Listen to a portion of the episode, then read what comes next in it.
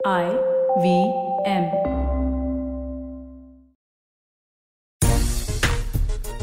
Series के चौथे test match में भी भारतीय बल्लेबाजों का प्रदर्शन देखकर हर कोई है हैरान, और इस बार बाउंस यानी कि उछाल भरी गेंदों ने किया भारतीय बल्लेबाजों को परेशान।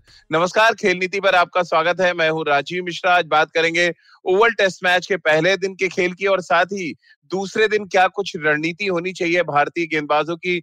उस पर बातचीत करेंगे। क्या जो रूट के विकेट ने एक बड़ा फ़र्क डाल दिया इस टेस्ट मैच में? और 138 रनों के लीड के साथ भारतीय टीम इस समय कहाँ पर खड़ी है? और इंग्लैंड के मिडिल ऑर्डर और लोअर मिडिल ऑर्डर के बल्लेबाजों में कितना दम नज़र आ रहा है? इन सभी मुद्दों पे बहुत विस्तार से बातचीत करेंगे।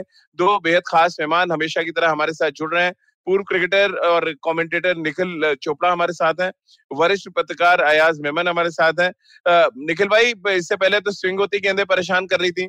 अब ओवल में बाउंस होती गेंदों ने जान निकाल दी भारतीय टीम की।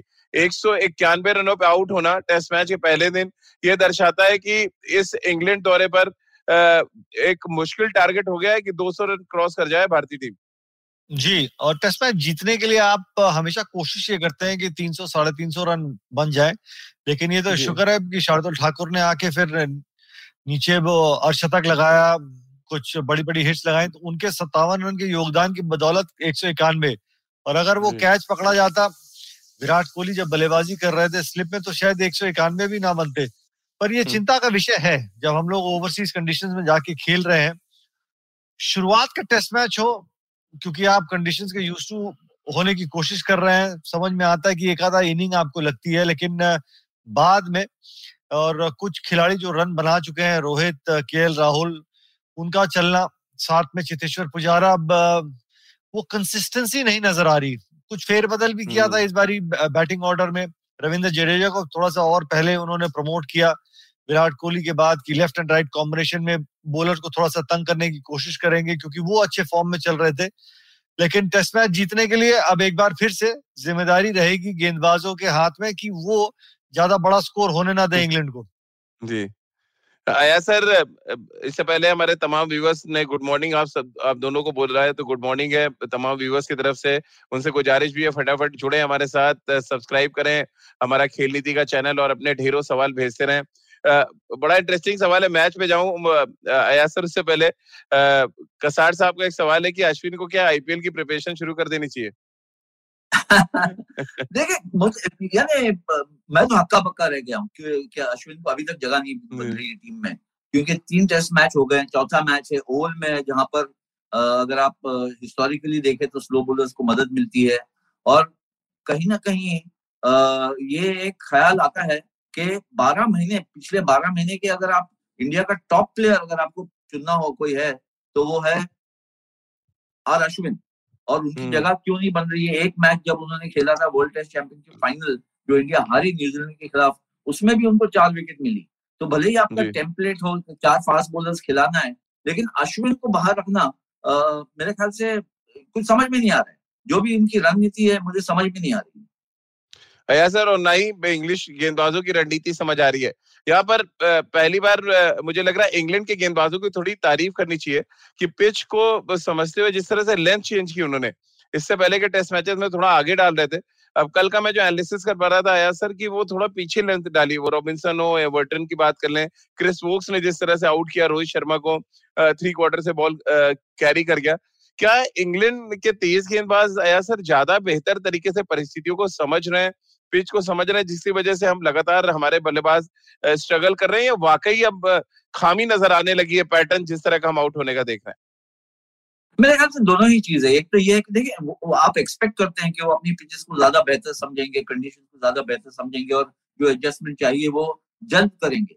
लेकिन इस, इसको बहाना नहीं बनाना चाहिए क्योंकि इंग्लैंड इंडिया की जो टीम है इसमें से जैसे पिछले प्रोग्राम में भी हमने बात की थी कि कोई चार चौथे टूर पे है जैसे ईशांत और विराट कोई तीसरे टूर पे है शामी हम्म। रहाने रोहित पुजारा ये अपने पुजारा भी तीसरे टूर पे है बुमराह जो है अपने दूसरे टूर पे है।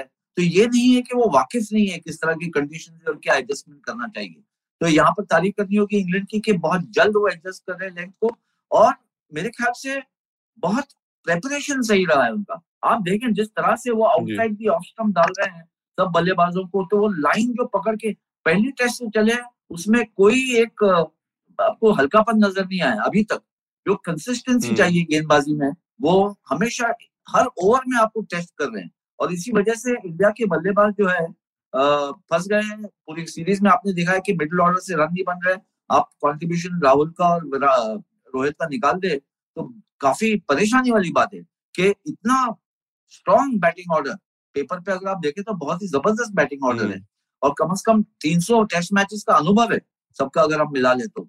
उसके बावजूद इस तरह से जो है स्ट्रगल कर रहे हैं तो कहीं ना कहीं दोनों चीज़ें सही है। एक तो इंग्लैंड की दाद देनी होगी कि गेंदबाजी बहुत अच्छी। है और दूसरा हमारे बैट्समैन का प्रेपरेशन क्या उसमें कुछ कमी है कि अब तक तीन महीने हो गए इंग्लैंड में अब तक एडजस्ट नहीं कर पाए। निखिल भाई, इससे पहले बैटिंग पे चर्चा करें। एक सवाल अश्विन को लेके आ गया तो मैं चाह रहा हूँ बीइंग ऑफ़ स्पिनर आप जवाब दे दें। हर्ष जैन जी का सवाल है और उनका ये कहना है कि India is the only country जहाँ पे लीडिंग विकेट टेकर हो आपके देश में, उसके साथ सच ऐसा ट्रीटमेंट होता है। बड़ा डिसग्रेसफुल उनको लग रहा है जिस तरह से अश्विन को ट्रीट किया जा रहा है। हर्ष जी गुड मॉर्निंग बहुत बहुत धन्यवाद आप हमारे साथ जुड़े और आपका सवाल आपने दाग दिया सवेरे सवेरे गोली दाग दी है। और सभी को वो ये हैरानगी हो रही है कि इसमें कोई दो राय नहीं है कि अश्विन को क्यों नहीं खिलाया जा रहा। और बार बार वही सवाल जो है कितनी बारी हम लोगों ने प्रेस कॉन्फ्रेंस में भी सुन लिया, जिस तरीके से रविंद्र जडेजा को इस्तेमाल कर रहे हैं कि पहली इनिंग में उनको बतौर बल्लेबाज और फिर जब अगर विकेट घूमने लगता है तो दूसरी इनिंग में उनको बतौर स्पिनर का इस्तेमाल करेंगे।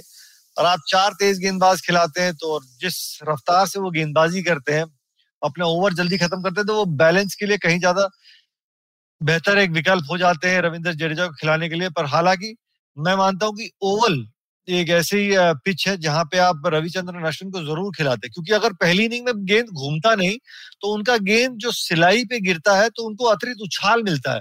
और उछाल से भी हम्म। वो बहुत असरदार साबित होते हैं। और क्योंकि ये ड्यूक्स का गेंद है कुकुबरा का गेंद होता है तो अलग तरीके से चलता है। ये ड्यूक्स का गेंद है ओवल की पिच हमेशा अतिरिक्त उछाल देती है जिस तरीके से अभी राजीव भाई हम लोग बात भी कर रहे थे कि तेज गेंदबाज को भी वो अतिरिक्त उछाल नज़र आ रहा है। स्पिनर को भी ओवल में हमेशा अतिरिक्त उछाल मिलता है और मैं कहीं पढ़ भी रहा था फारूक इंजीनियर साहब कह रहे थे कि रवि शास्त्री से उन्होंने बात की और उन्होंने संकेत भी दिए कि शायद एक दिन पहले रविचंद्रन अश्विन खेलेंगे उसके बाद उनको ग्यारह में मौका खेलने का नहीं मिला। तो अंत में क्या ये कॉम्बिनेशन बनाने की कोशिश की? बट हर्ष साहब, मैं बिल्कुल आपसे सहमत हूँ। हम सब हैरान है कि अश्विन को क्यों नहीं खिलाया जा रहा। बड़ा इंटरेस्टिंग सवाल है कसाट का आया, सर, आपके लिए है कि जडेजा को नंबर पाँच में भेजना क्या जस्टिफाई करना था सिलेक्शन को? जिस तरह से रहाने को नीचे भेजा गया। उससे क्या थोड़ा कॉन्फिडेंस हिला है रहाने का या आपको लगा Rahane throughout the series struggle कर रहे हैं, कोई फ़र्क नहीं पड़ता आप जडेजा को ऊपर भेजें या उनसे नीचे भेजें? नहीं ये भी बड़ा अनयूजुअल एक डिसीज़न था कि आप जडेजा को प्रमोट करते हैं ऋषभ पंत और रहाने के आगे। पर मेरे ख्याल से इतना मैं इसमें इसकी आलोचना इतनी नहीं करूँगा क्योंकि अगर आप कंसिस्टेंटली देख लें वर्ल्ड टेस्ट चैंपियनशिप से जो मैचेस हुई है तो जडेजा ने एटलीस्ट पेशेंस सबर दिखाया है और कोशिश की है कि हम्म। लंबा समय बिताए मिडिल में। और बॉल लीव करने की भी टेक्निक हालाँकि रन ज़्यादा नहीं बने हैं लेकिन वो आधा घंटा पौना घंटा एक घंटा खेल लेते। कहीं ना कहीं कुछ इनिंग्स में तीस चालीस रन भी बनाए। तो शायद क्योंकि विकेट्स एक साथ गिरना शुरू हो गई तो ये सोच होगी कि आप भेज दें तो एटलीस्ट इनिंग्स को ये स्टेबलाइज करें। उसके बाद हाँ। रहाने थोड़ा सा प्रोटेक्शन है रहाने के लिए और ऋषभ पंत के लिए भी।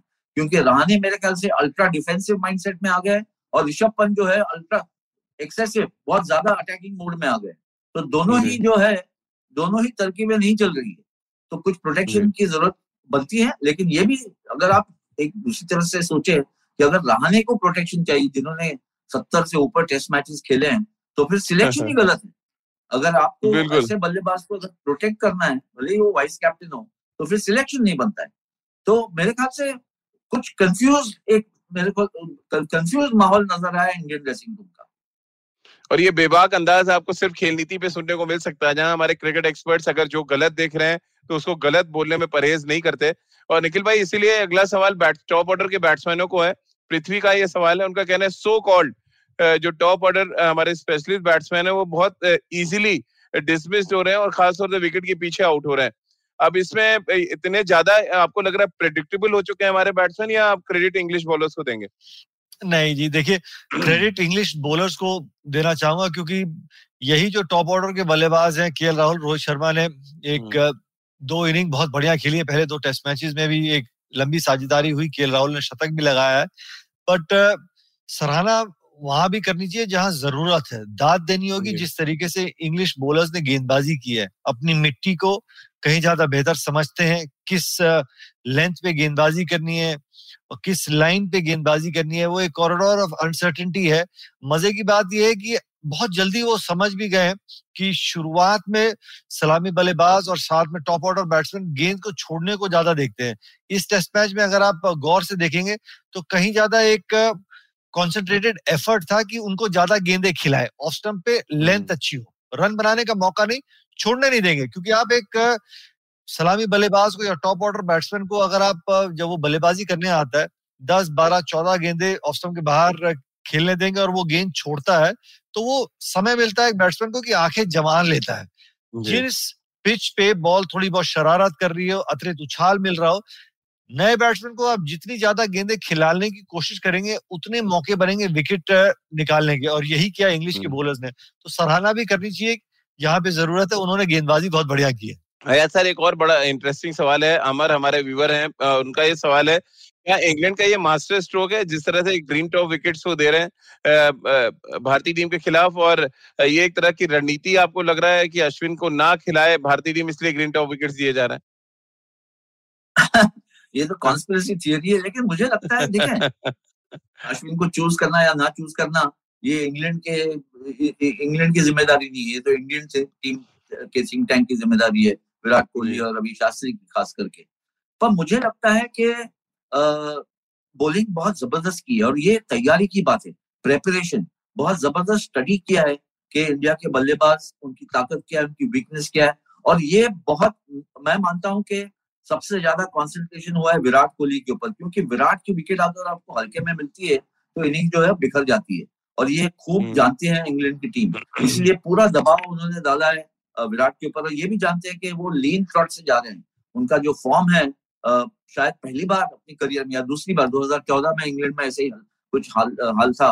लेकिन इस इतना हल्का फॉर्म पिछले पाँच छह साल में आपने देखा नहीं है विराट से। तो हम्म। एक तरह से पूरा कॉन्सेंट्रेट किया है उन्होंने।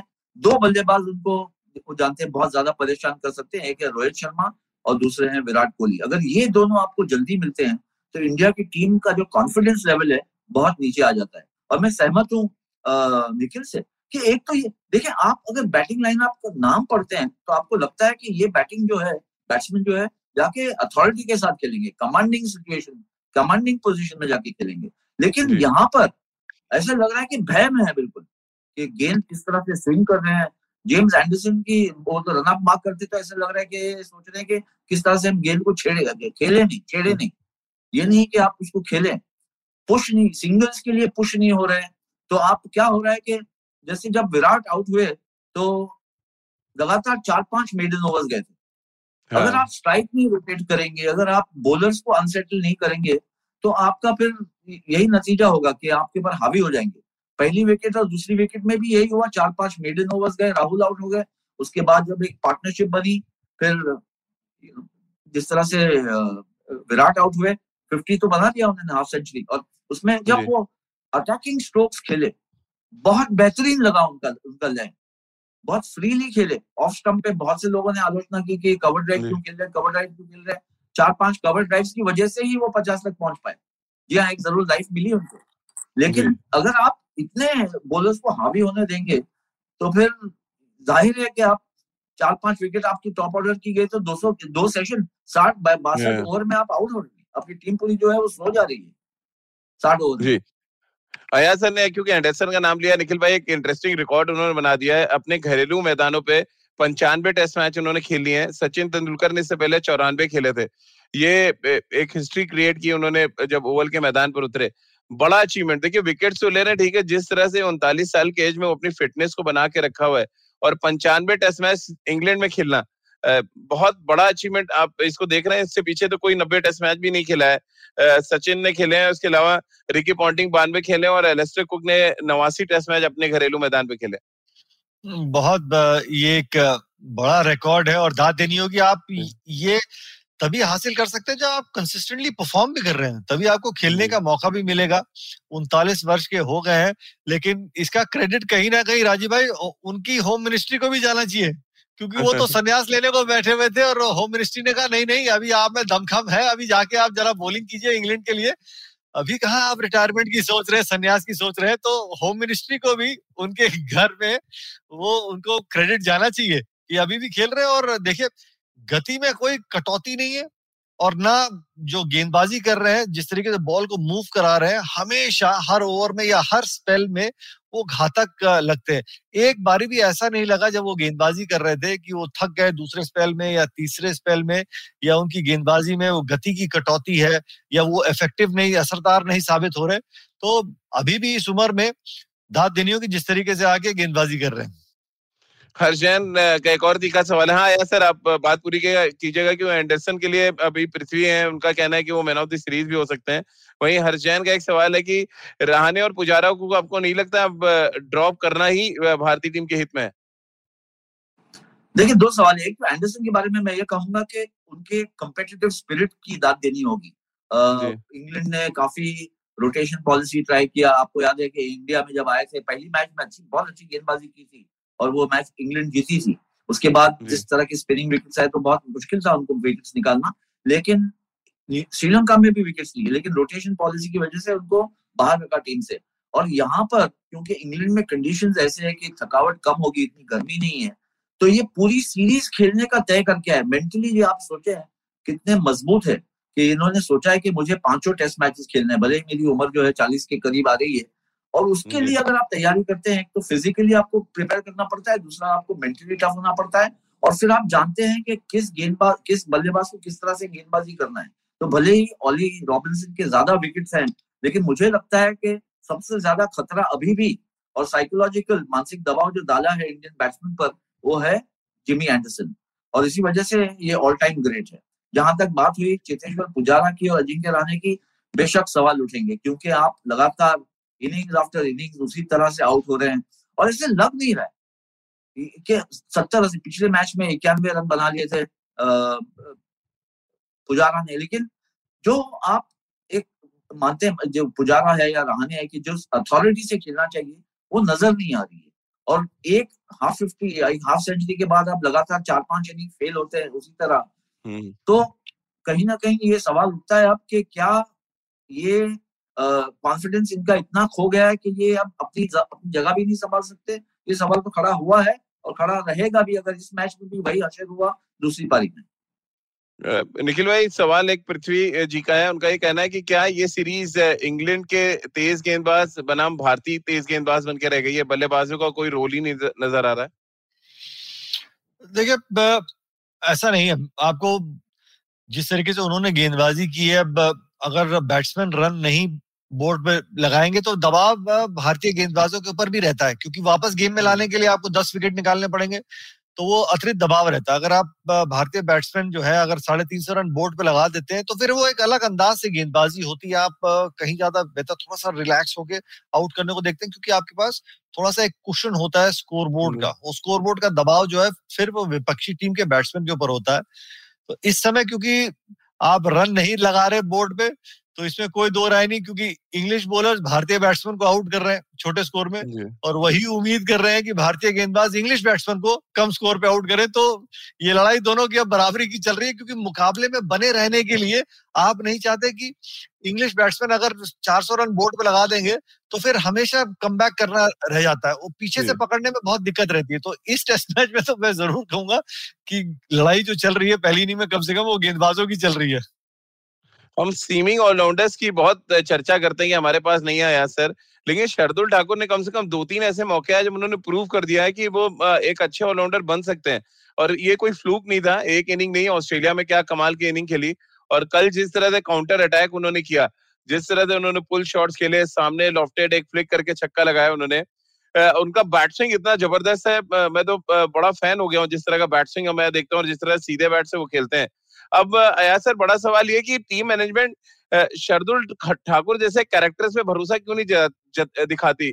बहुत सबड्यूड रहते हैं अपने आप में रहते हैं ये है बहुत फ्लैम्बॉइंट नहीं है। हार्दिक पांड्या जैसे हम हार्दिक पांड्या हार्दिक पांड्या करते हैं और वो है ना चिराग तले अंधेरा वाली बात की आपके टीम के साथ एक बंदा ट्रेवल कर रहा है आप उसको देख ही नहीं रहे। देखें मेरे, मेरे ख्याल से देखें ये कुछ हद तक सही है लेकिन कुछ हद तक सही नहीं भी है क्योंकि शार्दुल हम्म। ठाकुर के ऊपर काफ़ी भरोसा किया विराट कोहली ने और रवि शास्त्री ने ऑस्ट्रेलिया से लेकर। पर शार्दुल ठाकुर के पास 10 साल का या 11 साल का फ़र्स्ट क्लास एक्सपीरियंस है। वो 22 तेईस साल के ऑलराउंडर नहीं है। उनको मैंने डोमेस्टिक क्रिकेट में काफ़ी देखा है। बहुत अच्छे गेंदबाज भी है और उसके साथ साथ उन्होंने अपनी बैटिंग बहुत अच्छी तरह डेवलप की है। तो आप उनको एक्चुअली ऑलराउंडर मान के चल सकते हैं। और इसी वजह से हम्म। क्योंकि इस मैच में अश्विन नहीं खेल रहे हैं और बैटिंग को थोड़ा सा और लंबा करना था तो शार्दुल ठाकुर को खिलाया है। आ, मुझे लगता है कि उनका जो फ़र्स्ट क्लास एक्सपीरियंस है उनके बहुत काम आ रहा है। और उसके बाद जो है उनके पास आ, बड़ा दिल है। बड़े बड़े दिल से खेलते हैं। उनके पास जिगर है। जिस तरह से काउंटर अटैक लॉन्च किया और ये जिस तरह से उन्होंने खेला और काउंटर अटैक इस इस पिच पर किया इन गेंदबाजों पर जहाँ पर बाकी सब हमारे बल्लेबाज टॉप ऑर्डर के भीगी बिल्ली की तरह खेल रहे थे। ये बताया कि एक्चुअली अगर आप थोड़ा सा कमांडिंग सिचुएशन में आके खेले थोड़ा सा और पॉजिटिव रहे यू नो तो रन बन सकते हैं। अगर आप पहले बैटिंग करते हैं और आप 180 190 पे आउट होते तो वो मैच जो है आपके लिए बुरी तरह से फंस गई है। अगर आप यही यही इनिंग्स को अगर आप 300 तक खींच के लेके जाते हैं ऐसी पिच पर आप सामने वाली टीम को डोमिनेट कर सकते हैं। ये तो अच्छी बात है कि 130 140 में आउट नहीं होगी इंडिया वरना बहुत दिक्कत होती थी। अभी मौका है इंडिया को। अगर पहले दो सेशन में इंग्लैंड ऑल आउट कर पाती है इंडिया तो एक्चुअली इंडिया को एडवांटेज बन सकता है क्योंकि इंग्लैंड लास्ट बैटिंग करेगी इस पिच पर। लेकिन अगर आज पूरा दिन इंग्लैंड खेल लेती है या डीप खेलती है तीसरे सेशन में खींच लेती है और लीड ले लेती है इवन पचास साठ रन की तो फिर प्रॉब्लम्स इंडिया के लिए बहुत बढ़ जाते हैं। ठीक है यार सर यहाँ पर एग्रेशन की आपने बात की मैं निखिल भाई के पास जाऊँ पहले आपका रिएक्शन लेना चाहता हूँ। दो तरीके का एग्रेशन हमने देखा ओल्ड टेस्ट मैच के पहले दिन। एक एग्रेशन ऋषभ पंत का था जो बेहद ही फालतू हम उसको कह सकते हैं। स्टेप आउट करना इंग्लैंड के तेज गेंदबाजों को लगातार आप एक एक जैसी स्ट्रेटजी के साथ खेल रहे हैं। वो चाहे लॉर्ड्स हो, चाहे हमने इससे पहले लीड्स में देखा, वही हाल था स्टेप आउट करना। और बार बार आप फेल हो रहे हैं इस स्ट्रेटजी के साथ, लेकिन कोई सुधार नहीं है। क्यों हम फॉर ग्रांटेड ले रहे हैं? इस तरह के युवा बल्लेबाज खिलाड़ी की हमारी जगह पक्की आप स्टेप आउट कर जाएँगे एंडरसन को रॉबिन्सन को, और उसके बाद विकेट फेंक देंगे अपना। देखिए, मेरे ख्याल से युवा खिलाड़ी है उनके लिए उनको यू नो टीम मैनेजमेंट ने कहा है कि उनके पास एक्स फैक्टर है और उनको बैक करेंगे। ये सब तो सही है लेकिन अल्टीमेटली रिजल्ट्स पे जो है आप डिसाइड करेंगे कि आपकी टैक्टिक सही चली है या नहीं चली है और लगातार इनिंग्स आफ्टर इनिंग्स जो है ऋषभ पंत अपनी विकेट एक्चुअली फेंक के जा रहे हैं।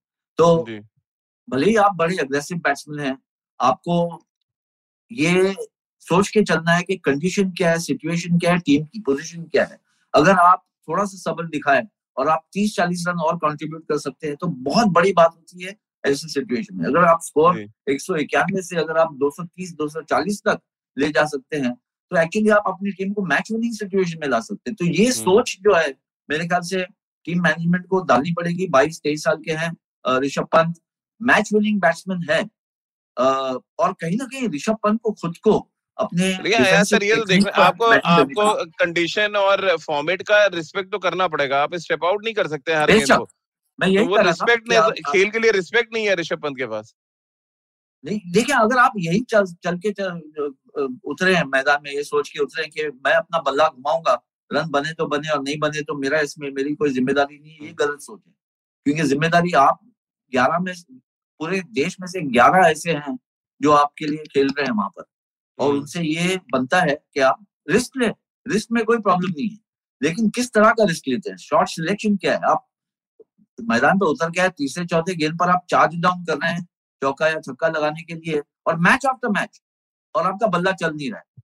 तो आप रिदम में नहीं है आप थोड़ा सा स्ट्रगल कर रहे हैं तो आप अपने आप को टाइम दें। हम्म। और फिर जाके जो है आप अपने अटैकिंग स्ट्रोक्स खेलें। निखिल भाई बड़ा बढ़िया सवाल पृथ्वी भाई ने किया है और उनका सवाल है कि अगर वो बॉलिंग सीख जाए तो उनको अब पता चल चुका है ऋषभ पंत को कैसे आउट करना है। बहुत सिली तरीके से वो आउट हो रहे हैं। ठीक है, हर बैट्समैन का खेलने का अंदाज है। पृथ्वी जी, बहुत बहुत शुक्रिया आपके सवाल के लिए। हर बैट्समैन का एक खेलने का अपना अंदाज है और मुझे लगता है मैंने उनको सत्रह साल की उम्र से देखा है ऋषभ पंत को। वो एक ऐसे बैट्समैन है जो हमेशा ये चाहते हैं कि उनको रिएक्शन करने को मिले। तो वो इंतज़ार नहीं करना चाहते और उनका जो खेलने का तरीका है कि वो थोड़ा सा स्टेप आउट करके खेलना चाह रहे हैं। अगर वहाँ पे वो सफल हो जाते हैं तो सब वाह वाह करेंगे कि जी हाँ वो खेल रहे मैं उनकी मतलब कब हो गए नौ पारियाँ हो गई हैं इंग्लैंड में। मैं उनको मतलब बचा नहीं रहा पर मैं ये कह रहा हूँ क्योंकि अंत में आप जिस तरीके से भी खेलिए आपका कोर काम है कि टीम के लिए रन बनाना। अब चाहे चितेश्वर पुजारा एक तरफ़ से जो सिर्फ़ साठ साठ सत्तर सत्तर बॉले खेल रहे हैं और वो भी रन नहीं बना हम्म। रहे दूसरी तरफ़ से ऋषभ पंत भी है वो अपने अंदाज से खेल रहे हैं। जी पर लगातार हमें क्या चाहिए? अपने बल्लेबाजों से हमारे को रन चाहिए। आप जिस मर्ज़ी तरीके से खेलिए आपके हाँ। खेलने के तरीके पे सवाल नहीं उठाया जाएगा जब तक आप परफॉर्म कर रहे हैं। हमारे को टीम के लिए 300 साढ़े तीन सौ रन बोर्ड पे चाहिए वो मेरे लिए ज़्यादा ज़रूरी है।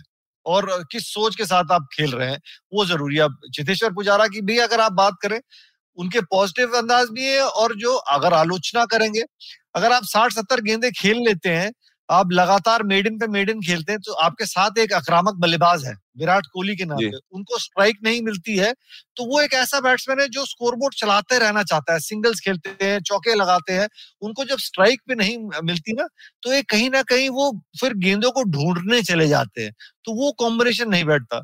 चितेश्वर पुजारा के लिए एक जो हल्की सी टिप दे सकते हैं कि आप सिर्फ़ स्कोरबोर्ड चलाने को देखिए कम से कम अगर डॉट बॉल खेलते हैं पाँच पाँच छह छह आप लगातार अगर मेडन ओवर खेलते हैं तो वो टीम का फ़ायदा नहीं रहेगा। अंत में हर बैट्समैन का राजीव भाई खेलने का जो है ना तरीका अलग होता है। एंड में performance is key performance is king अया सर परफॉर्म तो विराट कोहली ने भी कर दिया सबसे तेज तेईस हज़ार रन बना दिए उन्होंने। 490 पारियों में बना दिए सचिन से काफ़ी आगे निकल गए अगर तेईस हज़ार रन तक की हम माइलस्टोन की बात करें। बट अंत में तो यही कहा जाएगा कि एक हाफ़ सेंचुरी के बाद विराट फिर फेल हो गए। और जो स्ट्रगल है वो लगातार जारी है। आपको लग रहा है जो कंट्रीब्यूशन कल के मैच में था जो अरशद की पारी थी वो बहुत इंपॉर्टेंट थी। देखिए मेरे ख्याल से और जो मैंने देखा कि इस इस दौरे पर भी जैसे वर्ल्ड टेस्ट चैंपियनशिप देखे बयालीस या चौवालीस रन बनाए थे पहली पारी में ऐसे लगा था बिल्कुल मास्टर क्लास इनिंग्स थी। जिस तरह से वो डिफेंड किया था वो भारी कंडीशन में जहाँ पर न्यूजीलैंड के गेंदबाज हावी हो गए थे। और इस मै- इस इस सीरीज़ में एक बार बयालीस बनाए एक बार दो हाफ़ सेंचुरी लगातार लगाए। तो आउट ऑफ़ फॉर्म बिल्कुल भी नहीं है लेकिन टॉप फॉर्म में भी नहीं है। और मुझे हाँ। लगता है कि इतना ज़्यादा दबाव है उनके ऊपर गेंदबाजों का।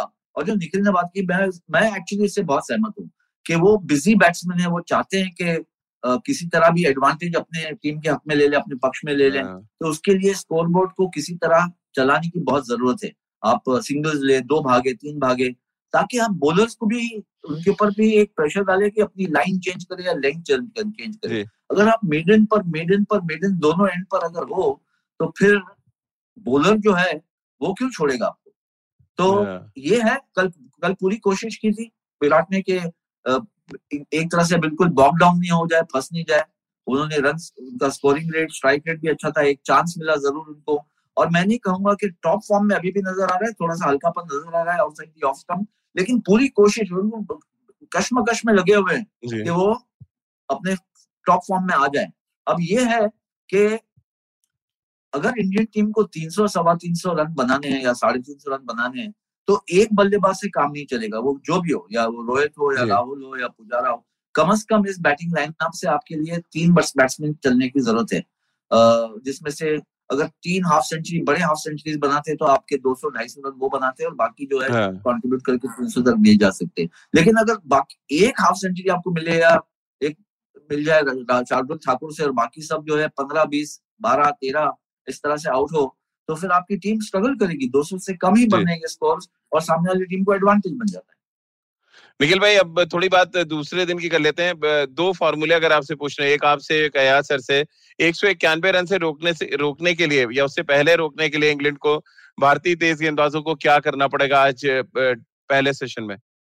राजीव भाई पहले सेशन में क्योंकि एक नया दिन हो जाता है बैट्समैन के लिए भी वापस फॉर्म में आने के लिए कुछ समय बिताना पड़ता है।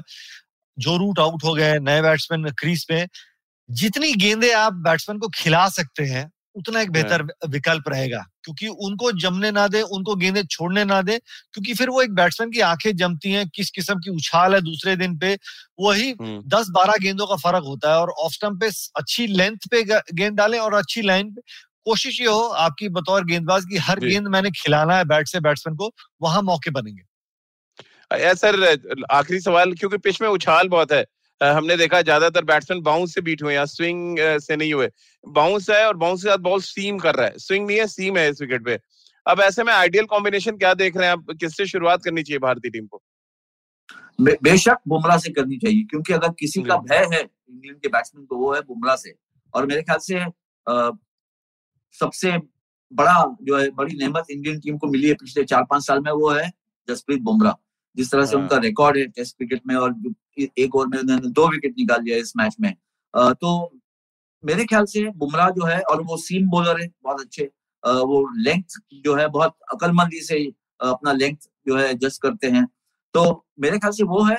और दूसरा मैं कहूँगा एक्चुअली शार्दुल ठाकुर काफ़ी यहाँ पर इम्पैक्ट कर सकते हैं एज अ गेंदबाज तो दोनों ही फास्ट बॉलर्स ही शायद देखना होगा आज धूप निकली है नहीं लंदन में लेकिन अगर वातावरण कल जैसा ही रहा तो फिर तेज गेंदबाज जो है वो बिल्कुल एक्शन में रहेगा और मैंने जैसे पहले कहा कि अगर पहले दो सेशन में आउट कर लेते हैं पचास ओवर के अंदर पचास पचपन ओवर के अंदर इंडिया इंग्लैंड को तो फिर मैच बिल्कुल बराबरी की हो जाती है। बल्कि मैं कहूँगा थोड़ा एडवांटेज इंडिया को मिलता है क्योंकि चौथी इनिंग इंग्लैंड को खेलनी है। लेकिन अगर पूरा दिन इंग्लैंड के बल्लेबाज खेल लेते हैं तो फिर इंडिया के लिए प्रॉब्लम हो जाएगा।